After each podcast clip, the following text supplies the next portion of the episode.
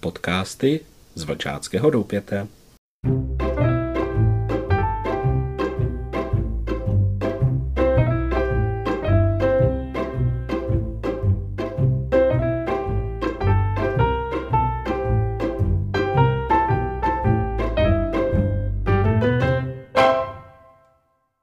Vítejte, milí mladí přátelé skautingu, u našeho dalšího podcastu. Doufám, že máte pěkný den. Možná, že už jste s někým mluvili o tom, že bys neměl nebo neměla napodobovat některé své kamarády nebo kamarádky, kteří musí mít stále nové a drahé věci. Nebo jste ještě o tom nemluvili? Ale možná asi budete. Víš, to je tak. Někteří kluci a holky mají rodiče, kteří mají velmi dobré zaměstnání a také vydělají hodně peněz. Mohou potom nakupovat svému synovi nebo dceři nové a nové, ale také drahé věci. Někdy koupí i věci, které zrovna ani nemusí mít. Čím více takových věcí děti mají, tím méně si jich váží a chtějí stále nové a nové. Je to samozřejmě věcí rodičů těchto dětí. Já si ale nemyslím, že je to moc dobré. Sami musíte uznat, že když se budete chtít naučit jezdit na kole, nemusíte mít to nejdražší horské kolo. Stačí kolo obyčejné. Na něm se třeba naučíte zrovna tak dobře jezdit, jako na kole hrozně drahém, které má spoustu vybavení a vychytávek.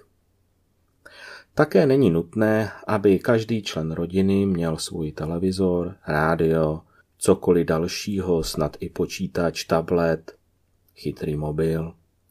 Ano, i takové kamarády možná máš, ale řekni sám, nebo sama, není to zbytečné utrácení peněz? Zeptej se rodičů, kolik práce musí udělat, co starostí a přemýšlení mají, než si peníze vydělají. Jak musí počítat a rozmyslet si, co koupit nejdříve a na co peníze jsou potřeba.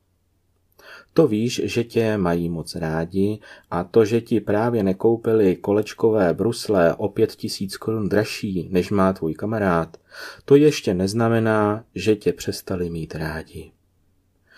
To, že někdo má víc, nebo že má vše, než si vzpomene, ještě neznamená štěstí.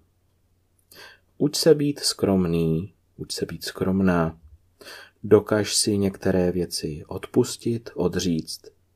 Važ si věcí, které ti rodiče koupí. Opatruje a ošetřuj, aby ti co nejdéle sloužili. O tomhle všem si budeš moct popovídat s Akelou, pokud budeš chtít. Dávej dobrý pozor, dobře poslouchej a hlavně si vše dobře zapamatuj. Snaž se podle toho také chovat.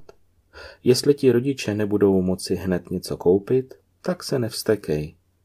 Asi museli koupit něco, co bylo víc potřeba a můžeš se jich třeba zeptat, co to bylo a klidně si s nimi popovídej o tom, jak se vlastně doma hospodaří, na co všecko peníze jsou a co všechno peníze musí zaplatit u vás doma tak se měj pěkně a skautský zákon nám říká, že skaut je hospodárný, tak to bylo trošičku maličko tady k tomuto bodu zákona.